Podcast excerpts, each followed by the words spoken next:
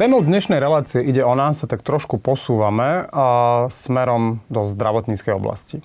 Budeme sa venovať koži a budeme sa venovať projektu Cítim dotyk sily, ale nie len jemu. A ja si dovolím privítať môjho hostia a veľmi pekne vítam a pani doktorku Zuzanu Murárovú, ktorá je dermatovenerologička a onkodermatologička z Národného onkologického ústavu. Vítajte, pani Murárová. Ďakujem veľmi pekne. Citlivá koža je vec, ktorú riešime mnohí, ani netušíme, že ju máme, tak povedzme si, ako na tom stoja, ako sú na tom vlastne Slováci, čo sa citlivej kože týka aj Slováci, aj v podstate ľudia na celom svete, tento problém je veľmi častý. Hovorí sa, že 40% ľudí trpí citlivou kožou alebo pokožkou. Ja si myslím osobne, že to je možno aj trošku viac a súvisí to v podstate aj s tými faktormi, ktoré na nás vplývajú. Je to jednak životné prostredie, jeho znečistenie, e, vplyv e, slnka na našu kožu, Ďalej e, je to fajčenie napríklad, alebo nesprávna životospráva v zmysle stresu, nedostatočného spánku. E, ďalej to môže byť aj draživá kozmetika. Uh-huh. nesprávny alebo nedostatočný pitný režim, ale určite by som spomenula aj následky liečby. A môže to byť následok nejakej lokálnej liečby, napríklad liečba akné, alebo sú to pacienti s inými kožnými ochoreniami, ktoré môžu zareagovať mm-hmm. citlivo na kozmetiku, ale potom je to aj vplyv uh, celkovej, uh, celkovej liečby, či už klasických ochorení alebo onkologických ochorení. Čiže toto všetko nám môže spôsobiť, že tá pokožka uh, v podstate definícia je, že tá pokožka nadmerne reaguje na podnety, na ktoré by reagovať nemala. Áno, čiže ja neviem, sme vonku, teraz sú zlé poveternostné podmienky, čiže je vietor, mráz a naša pokožka prehnane reaguje presušením, začervenaním, napätím. Následne nás môže svrbeť, páliť. Netolerujeme potom na ňu takmer nič, čiže toto je vlastne definícia tej citlivej pokožky. Vy ste spomenuli číslo 40% a zároveň ste uviedli, že teda vy si myslíte, že je toho aj viacej, ale ja sa opýtam, keď už teda sa bavíme o tom, o tom čísle, o tých faktoroch, máte možno pocit, že trošku vstupuje do toho aj ten faktor vlastne nejakej modernizácie, znečistenia životného prostredia, že treba z 10, 20, 30 rokov dozadu tých problémov s citlivou kožou mali ľudia menej? Určite áno a nemyslím si, že to je, že to je len znečistené prostredie, uh-huh. ale myslím si, že e, na nás vplýva aj taká tá jak by som povedala, také tie možnosti, ktoré máme, množstvo kozmetiky, množstvo produktov, množstvo zákrokov, ktoré si vieme dovoliť. Ja som nedávno čítala taký prieskum, že len ráno pri hygiene priemere človek použije 8 kozmetických produktov. Každý ten produkt obsahuje e, nejaké látky, či už sú to konzervanty alebo pomocné e, emulgátory e, a tak ďalej, farbivá, parfémy a tak ďalej. Čiže všetko nám to môže oslabovať prirodzenú mikrobiálnu flóru, zbytočne presušovať pokožku, drážiť a tak ďalej. A toto môže mať vplyv na to, že vlastne tých citlivých pokožiek, tých citlivých koží máme, máme viac. Čiže keď, keď, to, keď to preženiem, tak platí to, čo občas nám opakovali naše staré mamy, že stačí ten jeden krém, ktorým sa natriem a, a možno to tej koži bude robiť lepšie, ako keď no. vyskúšam 8? Určite, hej. E, určite vtedy treba siahnuť po kozmetike, ktorá má prívlastok senzitív, alebo teda na citlivú pokožku. Čiže, alebo v podstate dať si taký detox ja sa presuniem k tej špeciálnej podskupine, o ktorej sa my budeme možno zhovárať aj trošku viacej, pretože to je aj téma vlastne dnešnej relácie, a to sú onkopacienti. A vy pracujete s mnohými onkopacientami, riešite teda aj kožné nádory a podobné veci, ale zároveň je to aj celková liečba, ako ste už spomenuli, onkologických ochorení. A Prečo práve u nich sa prejavuje naozaj tá citlivenosť tej kože takým výrazným spôsobom, priam až naozaj uh, život, dovolím si nazvať, destabilizujúcim? Život destabilizujúcim a často vlastne tá toxicita kožná môže niekedy predstavovať ale aj to, že sa tá liečba musí ukončiť. Tá liečba, ktorá im v podstate môže zachrániť život. Prečo je to tak? Jedna klasická chemoterapia okrem toho, že, že zabíja nádorové bunky, tak samozrejme pôsobí aj na bunky, ktoré e, sa vyvíjajú, delia. Sú to veľmi často bunky kože, bunky vo vlasovom vačku a vlasovom korienku. Čiže následne potom vidíme u pacienta toxicitu v zmysle such, suché, citlivé kože, olupovania. Často prídu pacienti o nechty alebo majú výrazné problémy s nechtami. Nehovorím o tom, že stratia, stratia vlasy. Čiže to, sú, to je tá cytostatická liečba, ktorá pôsobí vlastne na kožu a kožné adnexa, čiže vlasy, nechty a tak ďalej, potné žlázy menej sa potia, strácajú vlastne potom takú tú bariéru mm-hmm. kožnú.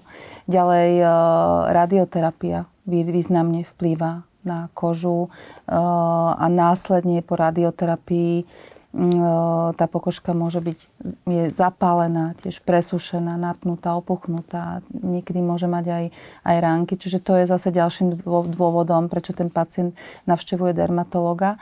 No a v neposlednom rade, a my sme veľmi vďační za súčasné možnosti, je to cieľená biologická liečba u našich pacientov, či už sú to nádory gastrointestinálneho traktu, črevo, žalúdok, ďalej napríklad maligný melanom v súčasnosti deti veľmi úspešne liečení biologickou liečbou a tak ďalej, nádory prsníka a taktiež aj imunoterapia. Každý z týchto liekov má spektrum kožnej toxicity, mm-hmm. ktorá často je aj očakávaná, že my vieme, že k tomu príde. Často je to aj odrazom toho, že ten pacient na tú liečbu reaguje.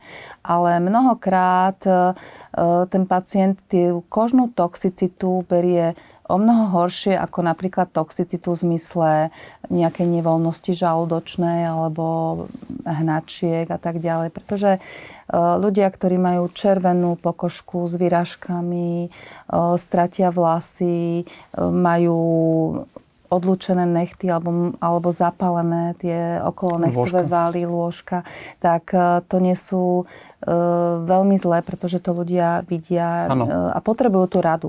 A hlavne potrebujú vedieť tú informáciu, že kedy k tomu dôjde pred tou liečbou, aby to očakával, lebo pacient, ktorý má tú informáciu, že ako to bude prebiehať, je pokojnejší, lepšie to príjme, presne vie, kedy za tým špecialistom má prísť po tú radu alebo po tú liečbu.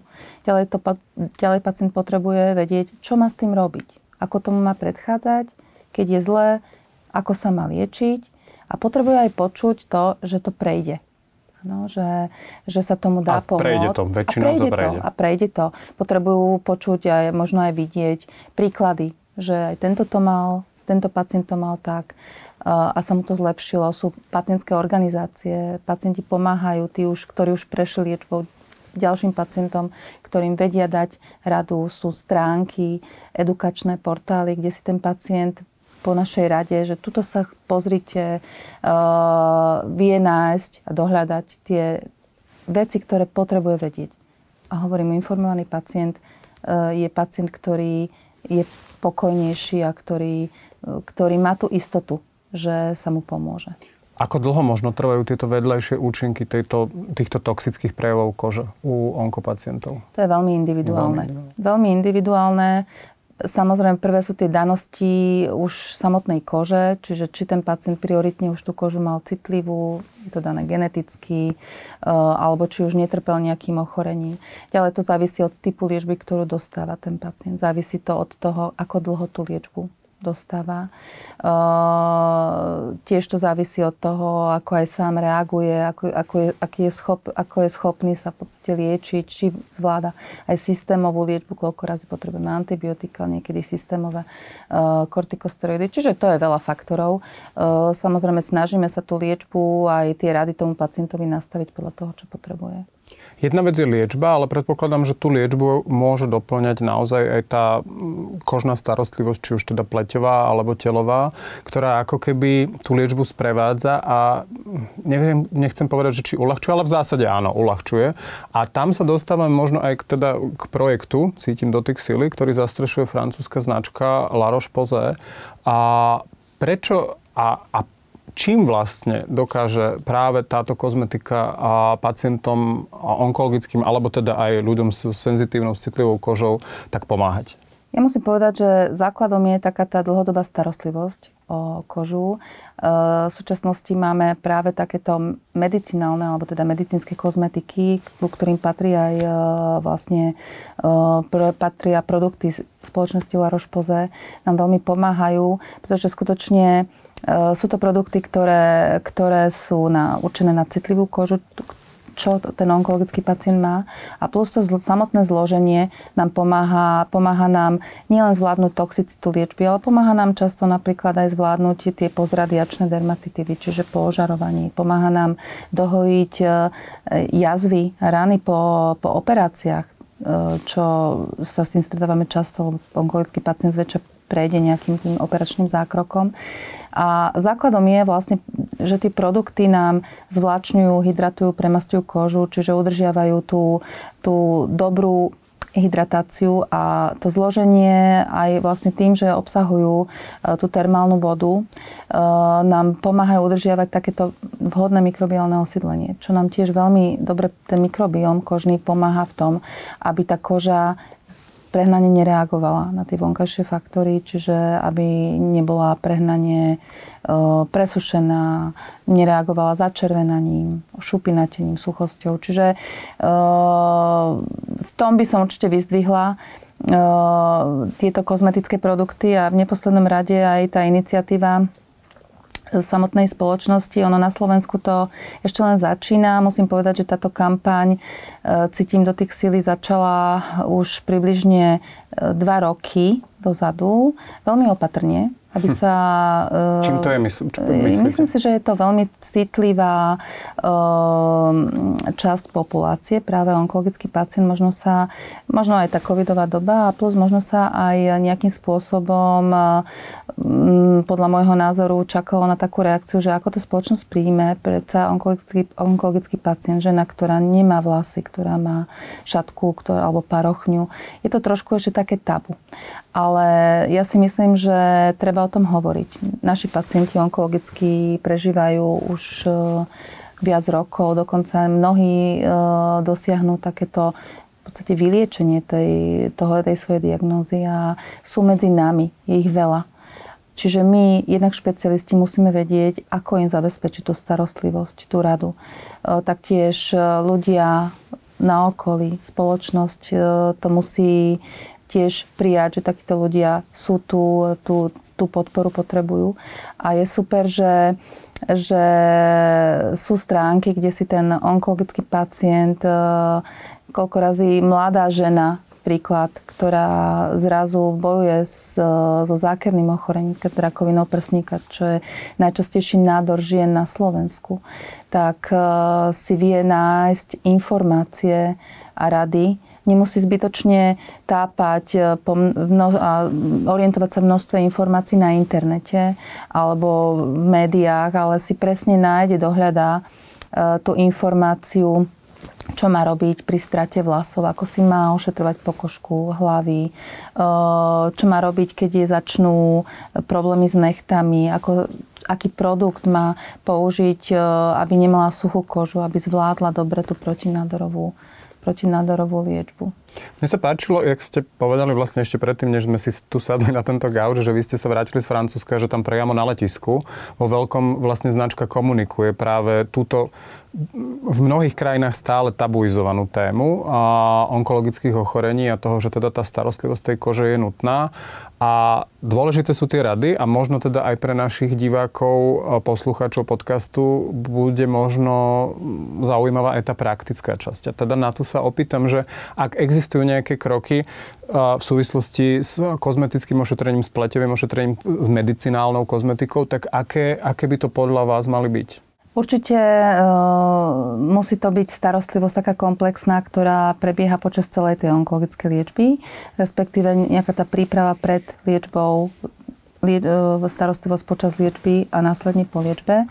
A nie je to len taká tá kozmetická starostlivosť, ale je to aj vhodná hygiena. Uh-huh. Produktom, ktorý nedráždi, nevysušuje, e, čiže niečo, čo nás, nám pokožku vyčistí a na, zároveň skľudní. E, ďalej je to veľmi dôležitá tá pravidelné pravidelné udržiavanie kožnej bariéry, čiže hydratácia, premasťovanie.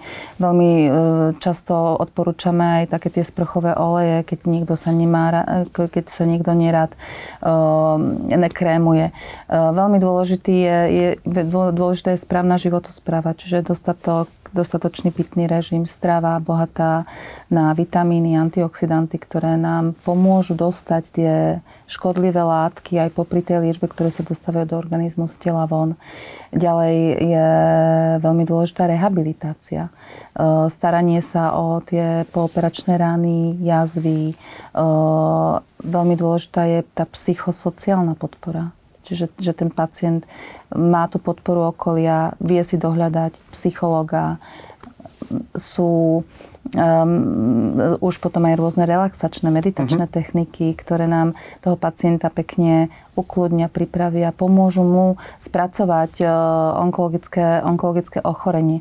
Čiže celé, celá tá starostlivosť uh, musí, byť, musí byť komplexná. A potom samozrejme cieľenie produkty na ošetrenie pokožky hlavy, na ošetrenie rán, na ošetrenie následkov uh, ožarovania, uh, na e, možno kamuflážne techniky. Inak ja musím sa vrátiť k tej návšteve e, mestečka La Roche-Posay, kde, e, odkiaľ vlastne pochádza táto, táto kozmetika. E, je to také intimné, musím povedať, malé mesto. Z, a to nie sú kúpele, jak my sme zvyknutí napríklad u nás Piešťany a tak ďalej. Je to skutočne veľmi také intimné prostredie.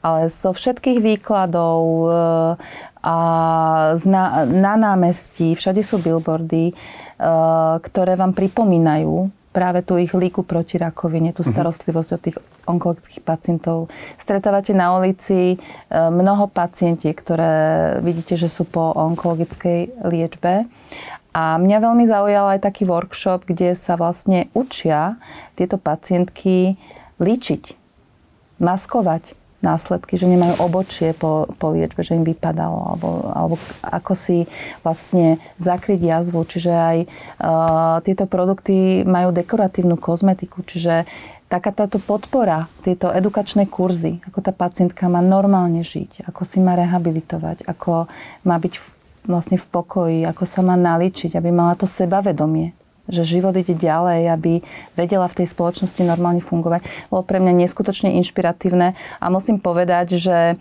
že určite niečo takéto takéto miesto, takáto podpora, takéto, takéto stránky, ktoré sa už pripravujú aj na Slovensku. Češi majú veľmi pekne pripravenú túto stránku, ano, cítim ja dotyk sily a u nás je to v príprave. Že ja som veľmi rada, že pacienti a nie len pri karcinomoch prsníka ženy, ale sú to pacienti, ktorí napríklad podstúpili liečbu leukémie napríklad, alebo lymfómu, sú pra, po transplantácii kostnej drene. Tam sú významné kožné, kožné problémy. Že si dohľadajú, dohľadajú informácie a im pomôžu vlastne žiť ďalej život. Mňa sa pacient pýta, ako mám žiť ďalej? Normálne racionálne. Život ide ďalej, žijete plnohodnotne v rodine, užívajte si každý deň, jeden deň, ktorý, ktorý prežijete. Opýtam sa vás teda ešte ale ako lekárky, lebo toto je jedna vec, že toto je vlastne iniciatíva kvázi súkromnej firmy, mm-hmm. ktorá sa snaží ako keby šíriť nejaké povedomia a osvetu. A ako si na tom stojíme my v rámci nášho zdravotníctva? Dokážeme naozaj možno pacientom poskytnúť takú komplexnejšiu a komplexnejší návod na to, ako žiť? Alebo a je, je, sú treba tí doktori aj súčinní pri, či už je to psychológ, dermatológ, onkológ, chirurg a podobne, že vedia sa tak nejak poprepájať navzájom a toho pacienta viesť? Máte pocit, že alebo by sme to mohli ešte vylepšiť? Ja na pracovisku, kde pracujem, v Národnom onkologickom ústave, ten pocit mám. Tam tá spolupráca medziodborová je veľmi dobrá a viac menej ten e, pacient je pacient spoločný.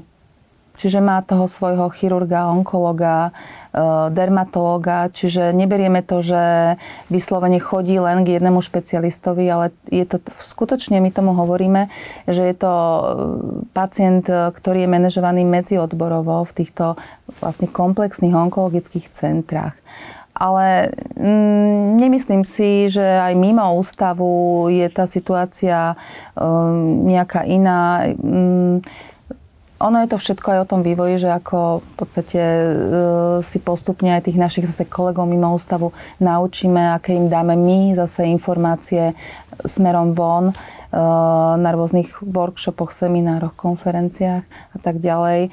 Ja si myslím, že keď ten pacient e, sa snaží, tak e, tú podporu a tú starostlivosť si nájde a dostane. Takže není to až také najhoršie, ale samozrejme dá sa mnoho zlepšiť, zlepšovať. A posledná otázka, na ktorú sa vás opýtam, lebo vy ste spomínali, že vlastne sa venujete aj teda pacientom s kožnými nádormi. Ja viem, že rakovina kože je len jeden z druhov rakovín, ale mohlo by jej byť menej. A ja sa teda opýtam, že čo by sme naozaj my ako Slováci mali robiť a, a ako sa starať o tú pokožku, aby sme predchádzali tomu riziku vzniku rakoviny kože. Áno, ako výskyt rakoviny kože, e, tej najagresívnejšie maligného melanomu a potom takej tej bielej rakoviny nemelanomovej je neustále vzrastajúci, vzrastajúci trend. E, my každoročne máme napríklad s maligným melanomom o 5% pacientov medziročne viac v našich ambulanciách. To je taký ten európsky trend a Slovensko kopíruje zväčša ten európsky trend. Čo robíme eh, zle? Ja si myslím, že sa musíme prispôsobiť eh, tým faktorom, ktoré na nás pôsobia. Lebo je úplne iná situácia, ako keď žili naši starí rodičia. Nechodilo sa toľko na dovolenky, viac sa obliekalo, eh, to slnko podľa mňa nebolo až také intenzívne. Čiže my teraz v podstate dosia, dostaneme na tú našu kožu o mnoho väčšiu dávku slnka, ako je na to prispôsobená. Čiže my sa musíme teda chrániť pred slnkom. To je teda základ. Chrániť sa pred nadmerným pôsobením slnka. Pretože my slnko zase potrebujeme k zdraviu. Na to, aby sme mali dobrú náladu, aby sme mali dostatok vitamínu D. Ale uh, ja osobne si myslím, že napríklad mali by sme vylúčiť také aktivity, že cielené opalovanie sa v strede dňa. Čiže vyslovene, že slnenie. To pokladám za, za rizikové. Ďalej zvoliť takú správnu, ale racionálnu uh, ochranu pred slnkom. Čiže dobrý sunscreen, čiže produkt na opaľovanie v dostatočnom množstve aplikovaný, používať bariérové ochrany, čiže pokrývku hlavy, byť v tieni a celkovo ten režim prispôsobiť e, hlavne typu našej pokožky. Je iné, keď je to človek snedý, ktorý nemá v rodine, sa nevyskytujú kožné nádory úplne iná situácia s pacientom, ktorý je, má bledé vlasy, modré oči, kožu, ktorá sa mu spáli, ktorá má pehy, ktorá má veľa zna- kože, na ktorej je veľa znamienok a taktiež veľmi zdvihnutý prst nad rodinami, kde sa vyskytol už maligný melanom. Čiže tam e, tento nádor môže prísť a stále musím povedať, že pacienti ešte stále chodia dosť neskoro. Eh, čiže v rámci tých prevencií sa snažíme ľudí učiť, ako sa sledovať, ako sa samovyšetrovať, ktoré sú tie varovné signály kožnej rakoviny a nielen melanomu. Kedy vyhľadať tú odbornú, odbornú pomoc, eh, neliečiť sa nejakými babskými receptami, a tak, no. To Aký je ideálny čas treba na tú kontrolu znamienok alebo rôznych teda výrastkov na koži? Raz za rok, raz za pol roka? Priemere raz za rok. Ale zase musím povedať, že tých dermatologov nie je až až tak veľa, aby skutočne tú celú populáciu prezreli raz do roka. E, čiže keď vidím, že je to vyslovene neproblematický typ kože, tak odporúčam kontrolu raz za rok a pol, dva, možno tri, s tým, že pacienta poučím, čo má robiť, ako sa má vyšetrovať. Ale sú pacienti, ktorých chcem vidieť raz za pol roka, raz za tri štvrte roka, čiže je to zase veľmi individuálne, ale priemere raz ročne. Ešte to teda uzavriem poslednou otázkou a nej sa opäť vrátim k tým onkologickým pacientom s prejavmi veľmi citlivej kože. Ako sa majú pred slnkom chrániť práve oni? Lebo možno aj ten sunscreen môže byť pre nich v zásade častokrát ako keby vysušujúci, respektíve toxický. E, určite áno, e, tam by som bola veľmi opatrná, hlavne pri tých e, chemických filtroch, čiže skôr odporúčam potom také tie prípravky skôr vhodné na ošetrenie detskej pokožky, možno minerálny filter, ale viac menej som takého zastancom, že pacient, ktorý užíva onkologickú liečbu, by nemal ísť na slnko vôbec, na takéto priame slnko v strede dňa, ale tiež sa snažíme tým pacientom hovoriť, aby žili plnohodnotný život a popoludní, podvečer si vyšli určite von, možno sa aj trošku tak povyhrievali na takom nepriamom slnku, ale celkovo e, ja neodporúčam takýmto pacientom, aby vôbec cítili nejaké pálenie slnečných lúčov na koži. Čiže niečo tak polotieň, podvečer, ráno, a určite nie dospalenie, lebo často má tá systémová liečba tzv. fototoxický potenciál, čiže vlastne tento liečivo, ktorú, ktoré pacient dostáva v kombinácii so slnkom, môže spôsobiť výrazne toxickú reakciu. Niekedy sa musí aj prerušiť potom celková liečba, čo je škoda, pretože často je to nádej pre pacienta, aby prežil. My máme za oknami výrazne nepekné počasie, chlad, dážď a sneh, ale to neznamená, že by sme nemali hovoriť aj o tom, ako pokožku chrániť, či už pred slnkom, pred slnečným žiarením a ako vlastne jej pomáhať. Ja veľmi pekne ďakujem a pani doktorke Zuzane Murárovej. Ďakujem aj ja za pozvanie. A vám, milí poslucháči, diváci a čitatelia Denníka Pravda, ďakujem za pozornosť a budem sa tešiť opäť pri ďalšej epizóde.